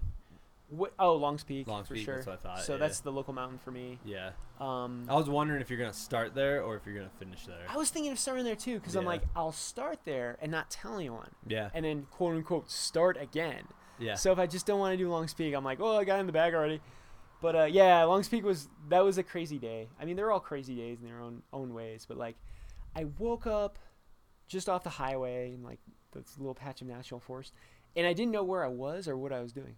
really? Yeah, I was like, yeah, kind of like it happens like today. I'm like, why am I up so early? I'm like, oh yeah, podcast. Yeah. But I'm like, I got up and I was like, where am I? What? Oh, I'm not in bed, or I'm camping. it all comes back. You're like, okay, I'm camping off the peak to peak highway. I'm okay. I'm on the tour. Great. Yeah. Oh man, I have to do Long's Peak today. I'm like the one. Like I don't want to do that. And I'm just like thinking. I'm like, oh, this sucks. I'm like, because I know it's supposed to snow that day, and I'm Oh like, man. what like the one thing I do not want to do right now is climb Long's Peak. But I'm like, well, this is it. Like all I have to do is today. You know, Yeah. I have to climb it and ride back home. I've done this dozens of times. Like, let's do it. So yeah, I, I got up and like I'm below tree line and it's starting to snow on me. Like September 15th is like Yeah. when it starts to snow, and like I am I am determined. You know, I've got my walking sticks. I've got my determined face on. I'm like, we're just gonna do this. You know, I'm like, and I just like see rows upon rows of people just like defeated. Yeah. You know, like ah, it's just not gonna work out. There's just no way to summit. And like they pass me, and they're just like, "Who is this guy? Who does this guy think Yeah, he is?" Like, yeah. oh yeah, he's gonna go up another like mile. He's gonna come right back down, just like all of us. And you know what? He's starting kind of late. What? It's Yeah. it's like seven in the morning. Like, what does he think he's doing? This guy has no chance. And of course, like, it's just a terrible day. Like, it's super windy. And it's like hailing on me and like I'm in the tr- I'm in um I'm in the loft, like in the loft couloir, and like the wind just whips in there. All the wind gets funneled and just gets these little cyclones going. I'm just getting hammered, and I'm like, oh man, I'm like, if I didn't know exactly where I was going, because I've done this a million times, I'm like, on this mountain, I'm like, I would not want to be here, but I'm like. All I have to do is not get blown off the mountain by the wind and summit these things. So like I like sneaked up on Meeker, the first peak I had to do. That was you know one of the higher centennials, from the east side because the wind was whipping in the west. Yeah. And like I, I snuck up on it and like tagged the peak, like not wanting to be on the west side because I know like the wind was like like whipping like fast enough to like bow me over, like Yeah. actually throw me over, and like I would actually have fallen. So get that done, and I have to like drop all this elevation to like do the um, um, the Clark's Arrow route to Longs, and like going across the loft was like one of the hardest things I did all tour. So the loft is like a football field area, totally flat, but it's like over thirteen thousand feet Yeah. and usually it's just it's just a walk on talus right there's nothing technical like i could barely hold on Really? like because all the wind gets like kind of focused into the area between the two mountains yeah. So i'm like you know like two steps forward one step back like across like flat areas like going i cannot believe this is how hard like this tour will not relent like for even the last mountain. I'm Yeah. just like oh my god. I'm like trying finally get through the loft and like go through clark's arrow and get kind of a lull. For whatever reason there was a lull and get up to uh, get up to longs and again the wind's in my face. Get down and i'm like this is awesome. I did it. You know tears are rolling down Yeah. my eye because i'm an emotional person even though i won't admit it Um, I guess I just did.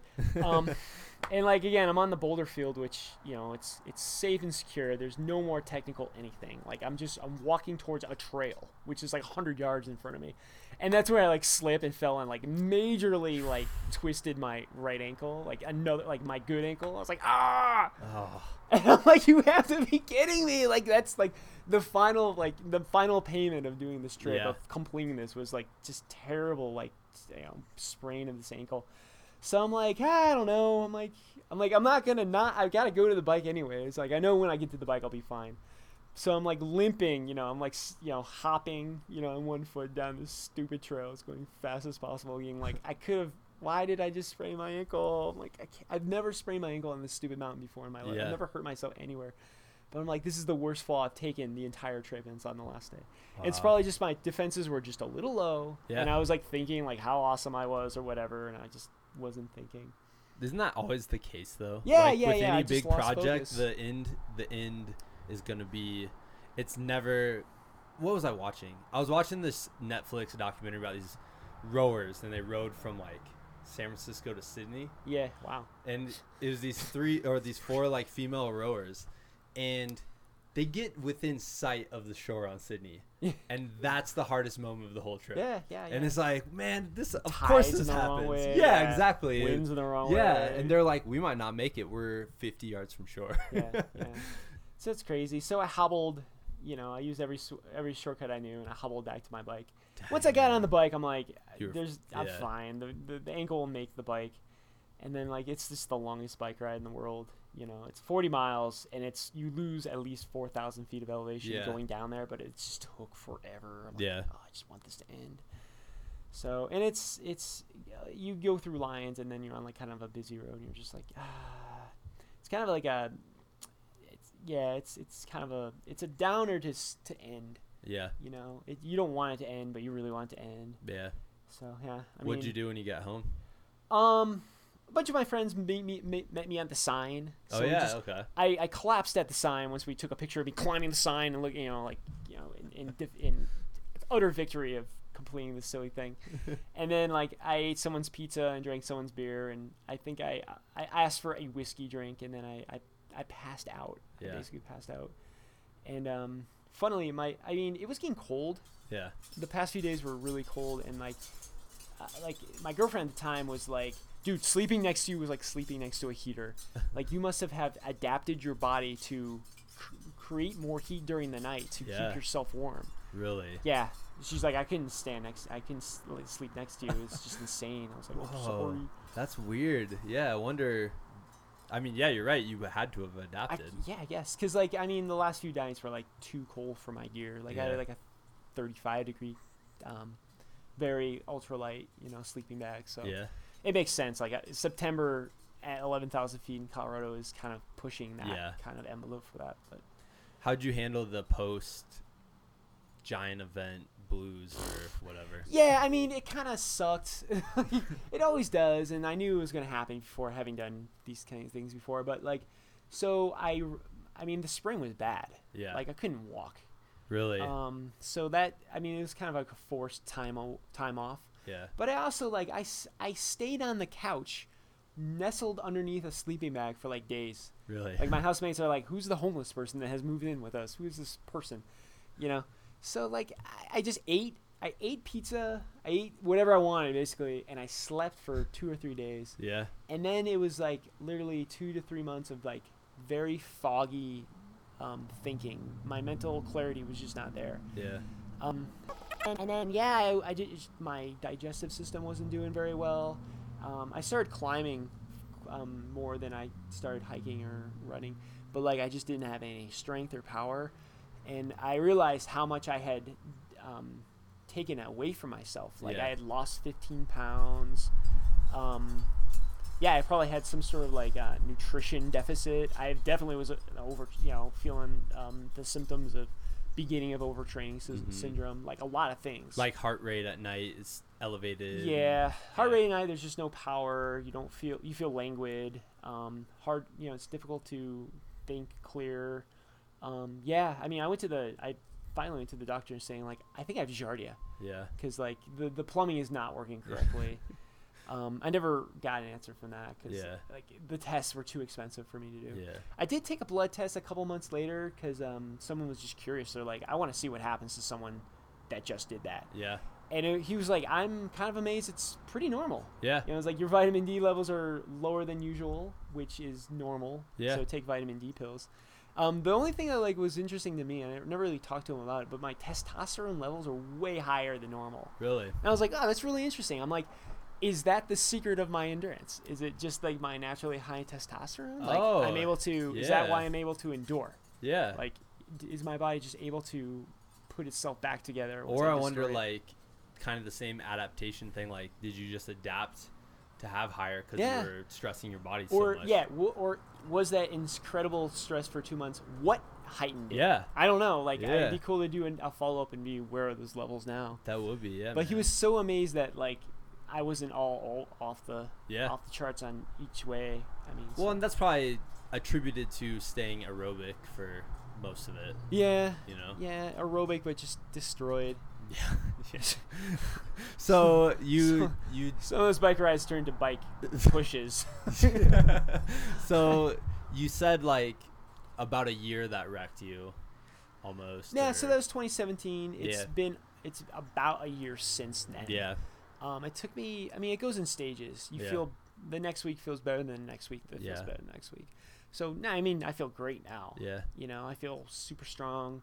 My confidence is off the hook. Climbing is. I mean, I'm progressing in my climbing, which is amazing because, I mean, I'm I'm I'm not a spring chicken, and Yeah. I'm I'm heavier than most climbers, anyways, just because my legs are so developed. Um, so that's kind of cool. Like Yeah. every day, I feel way stronger than the next, and yeah, I mean, I don't. Nothing really strange happens. Like I, I'm just out of breath for no reason. So yeah. yeah, my running times are, are good. You know, I feel Nice. fit and in form. So That's yeah. awesome. So just real quick, But it takes a couple months. yeah. So you've done a few like kind of smaller uh, climbs and traverses. Yeah, and yeah, things. yeah. And I want to talk. I want to ask you a little bit about the uh, mosquito, ten mile like yeah, yeah. combo there. So I, I finished that last month, almost Okay. a month ago. Um, so my buddy Peter Bakwin has tried to do something called the Mosquito 10 Mile Traverse. His idea was to start at Weston Pass outside of Leadville, and you climb up the face of Weston Peak. You start there. Weston Peak is over 13,000 feet. And looking north on the ridgeline, which is the Mosquito 10 mile range, right? The range does not dip below 13,000 feet until peak 9 Really, in Breckenridge, really. which is 27 miles away. Yeah. And it's the only place in the lower 48 that this happens. So it's like geologically unique in that way. That's cool. and it was his idea. He's like, well, I mean, this is where I got the idea. He's like, I want to, he's like, I want to do it. I want to go all the way to Frisco, Yeah. do the entire range. And he's tried a bunch of times. And like, the first time, like, it just was, there's a part between Fletcher and Atlantic where things get real. And he got there and he just, he spent all this time trying to get through and it just wasn't safe. And he's like, I'm bailing. And like another time, like, it just, like, like I think it just night fell and he's just he got to peak 10 he's like that's good that's the 13,000 feet he's like with a, his partner his running partner he's like I don't want to have this guy go all the way I'm just Really? he's like I'm just because gonna that's so close to the end. yeah yeah I mean he's a super like chill guy like Yeah. he's not into for fame or glory he's Yeah. just he's like he's like you know when he's not running he's like going to Zen Buddhist retreats Yeah. like he just has no ego or like he's trying to get rid of the ego you know you never have no ego whatever but I'm like, oh, this is cool, Peter. I'm gonna I'm gonna try this out. Yeah. You know, because like, it's one of those things where like I used to live in Breckenridge during the summers with my brother, so I knew the range sorta. And I've done the the the peak one through ten traverse, and I'm like, okay, I know that part.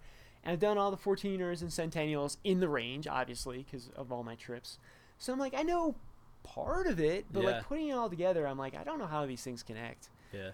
So my idea, because I'm, you know, I'm a lush for pain and suffering. I'm like, instead of starting in Weston Pass, I'm like, I'm gonna start at a different point called Trout Creek Pass, which um, through the route is about 32 miles farther. Okay. So it's double the double the distance of the whole range, right? Yeah. What Peter wanted to do, and like instead of you know meeting partners and getting gear caches and water, which is very important on this route. I'm just gonna start with all my food and go alone, unsupported. Like I'm not even gonna like. T- I'm gonna tell a couple people. I'm gonna tell my brother. Yeah. I'm gonna tell two of my housemates. And I'm just gonna text them to tell them which mountains I'm on, so they know where I'm at. I don't have a spot, Yeah. and um, just see how far it is. Like I was just gonna do it like as a recon, like get to from Trout Creek to Weston. It's 32 miles. I'm Yeah. like, that sounds like a great day for me. I'm gonna do that as a recon, see what the route is, because no one's done that part. I can't find anyone that's like, hey, I hiked to Weston Pass from Trout. So I'm like, I'm gonna see what that's like, and then just hike back. And like that's my that's my weekend. And then another weekend I'll do the Fletcher to Atlantic part and see what that's about. You know, Yeah. do it really methodically and safe and stuff. And then like maybe another day do like peak one to four because that's kind of like class four stuff and get re-familiar with that. But like it took like a day when I I got the ride to Trout Creek. My buddy Troy again. I'm like, why don't I just do the whole thing now? I'm like, why am I waiting? I'm like, I'm just Yeah. never gonna get this done if I start. So I'm like, pack an extra day of food. I'm like, yeah, let's go. You know. And I told Troy, I'm like, yeah, I'm like, if I don't get too far, like I'll make it to Buena Vista and I'll you, you can pick me up there. If I get farther, I'm just gonna hitch it to Leadville or Frisco and I can get the bus from there. It's no big deal. So yeah, off I went. I'm like, oh, let's see if this works. I'm like, whatever. like, I'm like, like route finding once you get to Weston Pass is easy. You just follow the ridge. And um, I was following the county line until Weston Pass because the ridge isn't quite as formed then. Okay. So the county line, thankfully, was basically, it's basically the watershed border. So it worked perfectly for what I wanted to do. So I was always as high as I could given the terrain. Yeah. So it kind of kept the character of the whole range traverse. Oh, that's cool. Um, the minus of that is I'm nowhere near water. That's what I was gonna ask. like, So- how do you do So- water? yeah, yeah. So from Trout Creek Pass to Weston Pass, basically, I saw, I didn't see a stream. I didn't see a pond. There was no, there was there was nary a snowfield. Like I just I started with about four liters of water and just went through it. Oh my god. So by the time I got to Weston, I was like, Only I four liters? is that little? I thought it was. I was don't a know. lot. I'm trying to think. Like, I always I overconsume water though. Yeah, But, yeah. You know, and I know I know that too as I'm going. I'm like, I know I'm drinking too much water, Yeah. but. I just think So- like for me, I'm like you feel better when you have a full thing of water, and Oh. you're like I can survive now. Oh, for me, I, I felt so heavy with the water. I'm Oh, like, I want this off me as soon as possible. So my thought, like not knowing the terrain, I've never been into the Buffalo Peaks Wilderness, which is what I'm going through. I'm like, it's probably going to be easy. Yeah. I'm like it's just going through the, it's just going through the forest. I'm like, how hard could this be? Because it's a lot lower. And it turned out to be a freaking nightmare. like I got like 21 miles in my first day, and I'm like, oh my gosh, I'm like nowhere near Weston Pass. I'm like, this pr- project is not going to work. I'm like, I've totally blown it. Like, yeah, you know, I like, you know, it's it's so easy to think that you're just so badass that you could do anything because you're like, I just did the Centennials on a bike, blah Yeah. blah blah. like, oh, of course I can do three days and just doing this one range, ha ha ha. And like, it just kicks your ass, and you're like, all right, back to Back to school. reality. Yeah, back to reality. and I'm like, wow, this this is hard. Like, I mean, it's just choked with trees, and there's um hidden boulder fields everywhere. You have to negotiate, and like it's just up and down and up and down. You're just Yeah. like, this seems pointless, and like it's all circuitous because you're kind of following the highest part. And you're just like, uh, well, okay, now I know why no one starts at Trail Creek. yeah. like, there's no trails. I had maybe a mile of trail total for that 32 miles, and everything else was off road, off trail, off track. Which makes it so much more difficult. To, Oh yeah, I didn't see anybody. Yeah. Like there was no one around. this is kind of cool. Like, but it's it's really cool to think that I could start between Buena Vista and Frisco, and be in an area where there just isn't anyone there to, to Yeah. bump into. So that was kind of magical in a way. That's cool. So like I found water the next day. I found water. Got to Weston Pass. Did you know where to find water, or you No, just like no, I was just might be water hoping down there, Yeah, I was like, I, I there was like a lake of some sort near Weston Okay. Pass, like from pictures, you know, Yeah. like from the satellite view. But I didn't know the quality. Like I knew there was a lot of mining activity Oh, near. Weston Pass, so like it could be not the best thing to drink. Yeah, it could just be full of mercury and heavy metals and uh, just Yeah. or just refuse or gas from all the uh, jeepers that broke down or whatever. So I'm like, worst comes to worst, I could use that. But thankfully, I found like um, a melting snow patch just above, and I was Yeah. like, great. So I, I cameled up. So yeah, six hours into the second day, I made it to Weston Pass, and I was like, cool. Now I can kind of start this. You Yeah. know, thinking like I have 32 miles of off-road travel on my legs already. I'm like, I am beat. Yeah. And I'm like looking from like 12,000 feet to 13 something. I'm like, that looks hard. You know, just getting up this slope. I'm like, man, this is not, this is ridiculous. yeah. Yeah, I said hello to the first people I saw for you know that day and would see for the next 20, you know, 30 hours.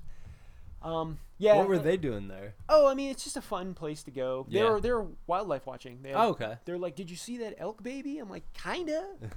they they knew what they were looking at. I was like Yeah. trying to. I was looking through their glasses, and I'm like, I don't see a damn thing. Dude. yeah. Like I went through these elk herds like yeah. uh, last night. I can tell you about them. I can tell you the scat I saw, but like, I'm like from like the two miles you're looking at. I'm like, I don't see them. Yeah. But they were psyched. They're like, "This is awesome." I'm like, "I'm psyched for you." yeah. That's I'm cool. like, I'm not gonna see anyone forever.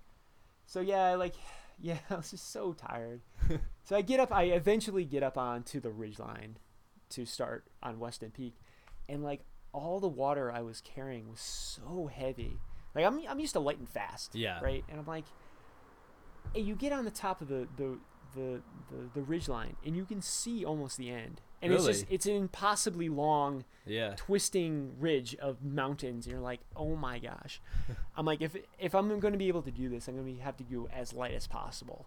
And I made the decision to drop most of my water then and there. Really? Yeah, so I gave I gave like three liters away. I was like, whatever, I don't need this. I could see snow patches, Mm. so I'm like, okay, I can pick it up on the way. Yeah. I didn't bring a stove to melt the water, but I thought that because I'm such a bright and warm and bubbly person, like I could just melt the water with my, I, I don't know, just with my personality. I guess I don't know. I wasn't thinking quite right. So like yeah. well, I mean, long story short, like I would just come to a snow patch and eat it. Yeah. And it gets a terrible. It's a very terrible way to ingest water. I suggest the liquid form, but it, it worked enough for me. Like I got very dehydrated, but like it was enough water to keep me going. hey, Matt. It's better than steam, right? It's That's the other option. Yeah, exactly. or dropping down. I didn't want to drop down Oh, off yeah, the that would- ridge. That was like kind of a goal was keep on the ridge. yeah.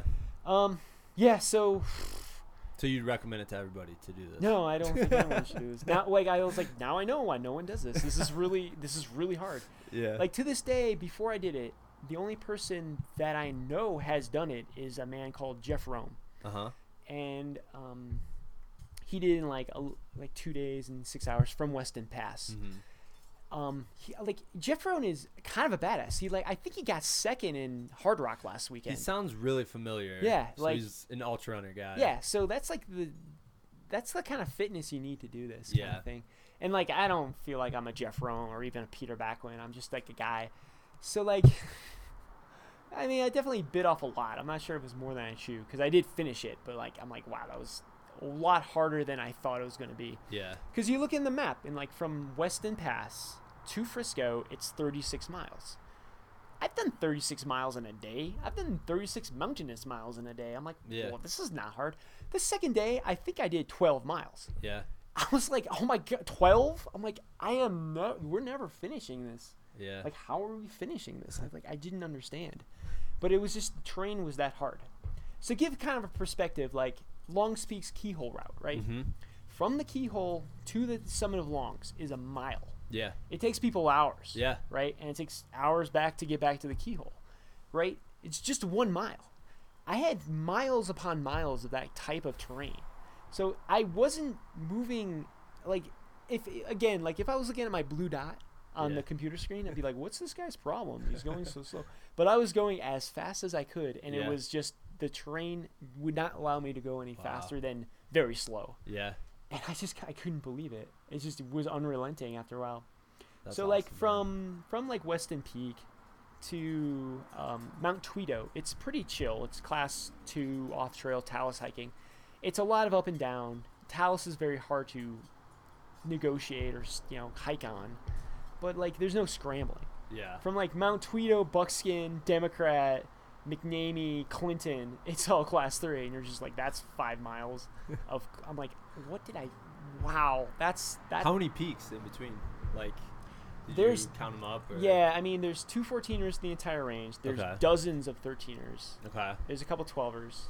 There's a couple Centennials. Yeah. Yeah. It- you hit a lot of peaks. Like Yeah. it's a peak bagging smorgasbord. Like it's the buffet of peak bagging in Colorado. You, you, there's no way you can bag more peak peaks in any uh, like in any distance. Like like you, this is what you cool. do. Yeah. Yeah. So like every hour you're like another one, another one. It's kind of fun, but like after a while I'm like I don't even know the peak's name. We're just gonna we're, we're gonna hit it, but we're just gonna not even Yeah. gonna look it up. We'll figure this out later. yeah. So That's cool, man. Dude, I think what you represent is this thing and you mentioned, you know, all these other people you've met along the way or have tried other things. sure. But like Colorado truly is like a choose your own adventure Oh yeah. kind of state. Yeah. Yeah. And you can kind of design whatever you want. Yeah, like it's it's kind of funny. Like I have a I have an art degree. I have an art background. I went to art school. Yeah. So the idea to create something that hadn't existed before or build upon someone else's work is very natural to me. Yeah. You know, and, and have a reason to do it and then do it, Yeah. right? And then present it, which is kind of what we're doing now. That's super cool. Um, that's just how I. That's my schooling has taught me to do that, and that's how I've interpreted my degree. yeah. because I'm not a, a gallery artist anymore. I don't draw or paint to show at shows anymore. So that's kind of how I do it, do my thing. yeah, man. And I think it's awesome. I think it's Oh, I do too. because people it's just like any art like you draw inspiration or or whatever from Sure, hearing sure. about these experiences Yeah, yeah. I mean, Peter, Peter definitely wanted other people to go for the route. you Yeah. know? I was like, I'm sure he was psyched that I'm like, I want to go for the route. He's like, that's awesome. yeah So to have to to be able to finish it and then put my own kind of signature on it, it was it was cool. I was like, ah, Peter's. I mean, I, I had so much respect for Peter to like think about doing this and then try it a couple times and then like be like, whoa, now I know why Peter had so much trouble. Like, yeah I was like, oh shit, Peter's a badass. He's a, he just doesn't tell anybody. It's so weird. Um, yeah, and then I'm stoked to see who else goes for it. yeah Um, right now, someone's doing the 14ers project. Oh, really? Actually, on bike. okay And um, I met with him. I I, I, I um, invited him to my house, and I, you know I probably bought him a coffee or something. He wouldn't take too much from me. Um, you know, low key dude. Um, and I was psyched that he was inspired by Joe and I or whomever to do the the 14ers project. And I really, I was I, I mean I'm now able to watch him, you know, Yeah. his dot online and watch him do his thing. It's been really cool. He's uh, I mean I think he's gotten a little bit of humble pie and like what the terrain is and what it does. Um, I really want his perspective when he's done because he's done the Appalachian Trail okay and I haven't. I've never done a long distance backpacking trail like that before, and I want him to compare and contrast the two, like which one's harder, Yeah. basically. Because you know, I, I'm just curious. Like, what did you find the differences? yeah So I think one of the differences he's going to find, or he's find, is that sometimes there's not a trail. Yeah. Right, and like if there is a trail, it could be opinionated. It's not exactly going to bring you to where you want to go. yeah It's just a little bit of a tool to get you a little bit farther yeah you know, and weather's a big thing, you know, when you're that's like, true because appalachian trail is marked like every 30 yards you can see one of those white stripes and- Yeah, yeah yeah. Some of those, uh, like one of one of the reasons I I really like the 14er, the Centennials project is the choose your own adventureness Yeah. of it. I can take any route I want. Like Yeah. the the goal is to summit all the peaks using foot power bike, yeah right? Um, when I was doing the long distance bike packing races, like across the country, I was so scared of being off route. 'Cause if you're Mm, off route, you get disqualified. and it was like a source of constant anxiety.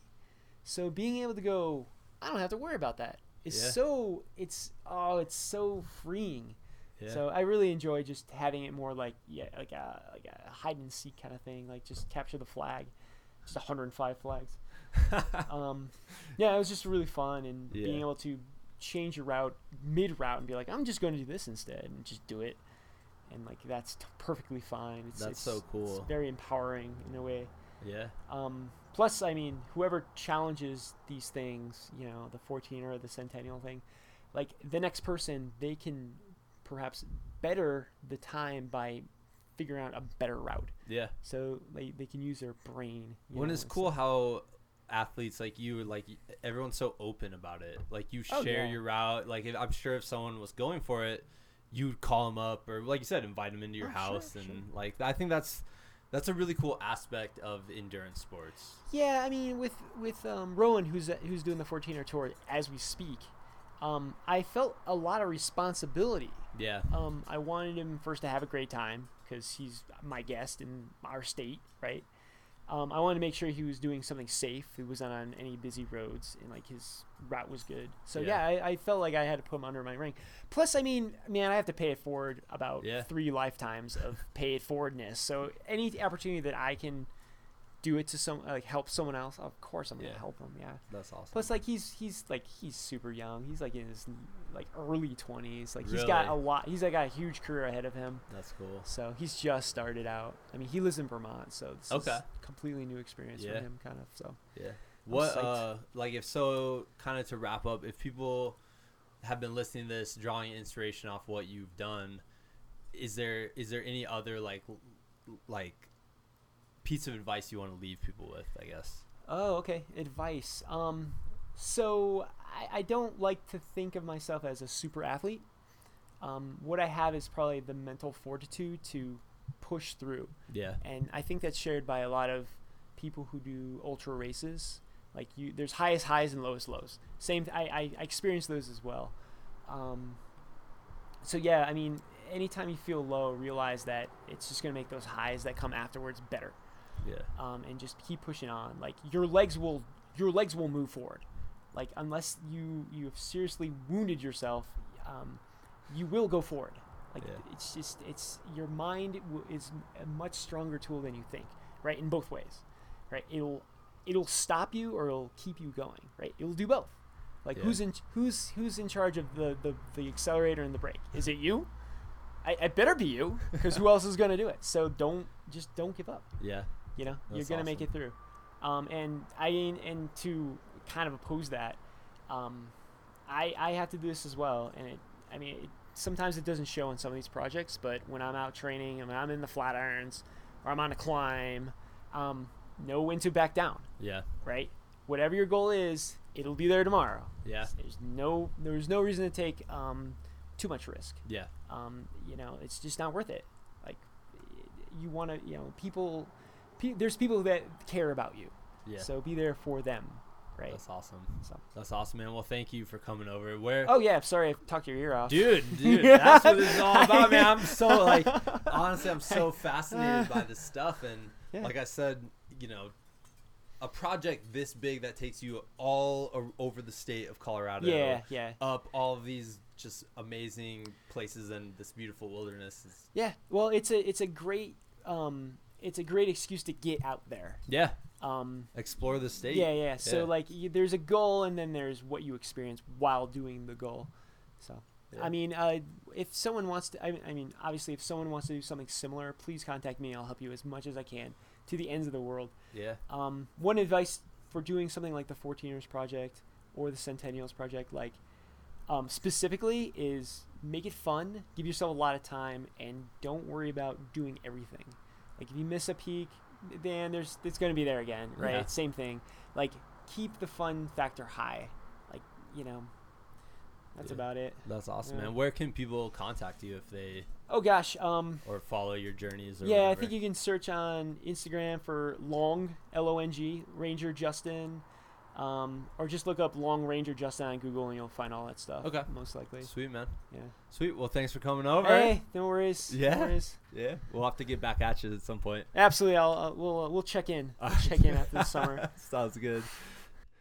Huge thanks to Justin for sitting down with me for the podcast. Um, like I said, I'm so grateful that I got this opportunity to just listen to his stories, uh, adventure stories featuring and starring Colorado mountains. Just you know, capture my imagination. I love them so much. And in fact, let's use this week to like.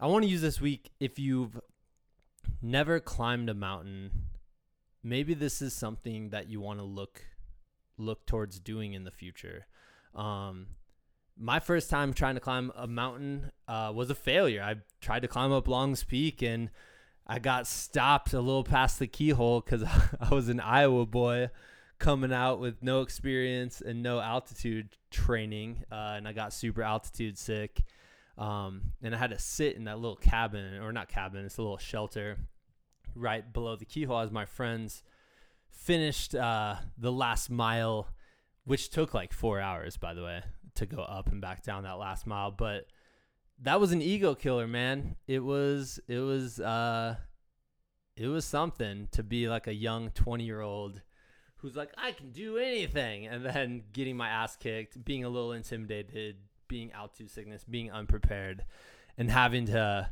to sit out. So uh even based on that, you know, not necessarily the greatest mountain experience of all time, but I learned so much from that failure. Um, every time I go out and hike a mountain, it might be like our local mountain here on the front range. Uh, I just got back from running up Mount Galbraith, which isn't huge. Um, or it could be, you know, climbing one of the 14ers. Every single time I go out into the mountains, I learn something about myself. Um, I'm able to like it's it's it gives you time to like take a break from regular activities, regular thought processes, regular habits or whatever. Um, gets you away. A lot of times, if you're in the mountains, you're away from your phone, technology, which is wonderful. Uh, so it gives you that time to really think, to contemplate. Um, these are all hard work. I mean, there's quote unquote easy 14ers, and that is true with like the actual route. But climbing these are difficult because most of us aren't used to climbing a mountain at 14,000 feet. And that's hard because there's less oxygen and all that. So any of these are difficult. And so it's kind of an activity that can prove to you that you can handle difficult moments. Um, you know, just like any endurance event, but this is a mountain. Like you can do this in a day and you can really have this cool reminder of, dude, you're tough. You're a badass. You can handle this. You can do something hard. You can push through. Um, and you can get to like getting to the top of the mountain. Like that's a saying. they, say like you got to get to the top of the mountain. They say that for a reason because once you get to the top of a mountain, you feel so unbelievably accomplished. And of course, the bu- the view is just something indescribable. Pictures can't capture it, videos can't capture it. You're up there, you're sitting there enjoying your sandwich or whatever, and the view will just blow your mind. But there is also just this kind of boost to you because you made it to the top of the mountain. There's nowhere else to go. You made it to the top and you've accomplished something. It's really cool. It's a great feeling. And I always think this too. Um, the cool things about mountains in comparison to like an endurance event or or winning a game of any sort or whatever or a lot of accomplishments is you can visually see a mountain. So once you climb up a mountain, the next time you're driving in that area, you actually see your accomplishments. You can see see that big peak in the distance and be like, "Hey man, I've made it to the top of that. That is an accomplishment. It's kind of like a trophy case. Like this is your accomplishment." Um and then also if you're setting a goal, you know, if I have a goal to climb a certain mountain, that goal is actually very visual. You know, you can look up at your goal and you say, "Oh, I got to do some training before I get up there." So, you know, if you guys have any chance of getting out to any area where there's mountainous uh, terrain, I highly suggest doing it. Um, I spent three years in the Appalachians uh, in Virginia. It's beautiful there. Those are just a whole nother thing, a whole nother beast. They're different than the Rocky Mountains. Uh, you still get that feeling when you get up them. So uh, if you're on the East Coast, go out and take that on. If you're, you know, in the Midwest or somewhere where you're not finding a whole bunch of mountains, plan a trip. Like that would be a really cool aspect of a vacation. If you're like, okay, on this vacation, we're going to summit so and so, whatever. Okay. So cool, man. Uh, yeah, we'll get back at you next week. In fact, I have a few of these in the bank, and I'll probably start releasing. I might do a week or two of releasing uh, a couple episodes um, before I start my normal day job as middle school science teacher. so, all right, we'll get back at you then. See ya.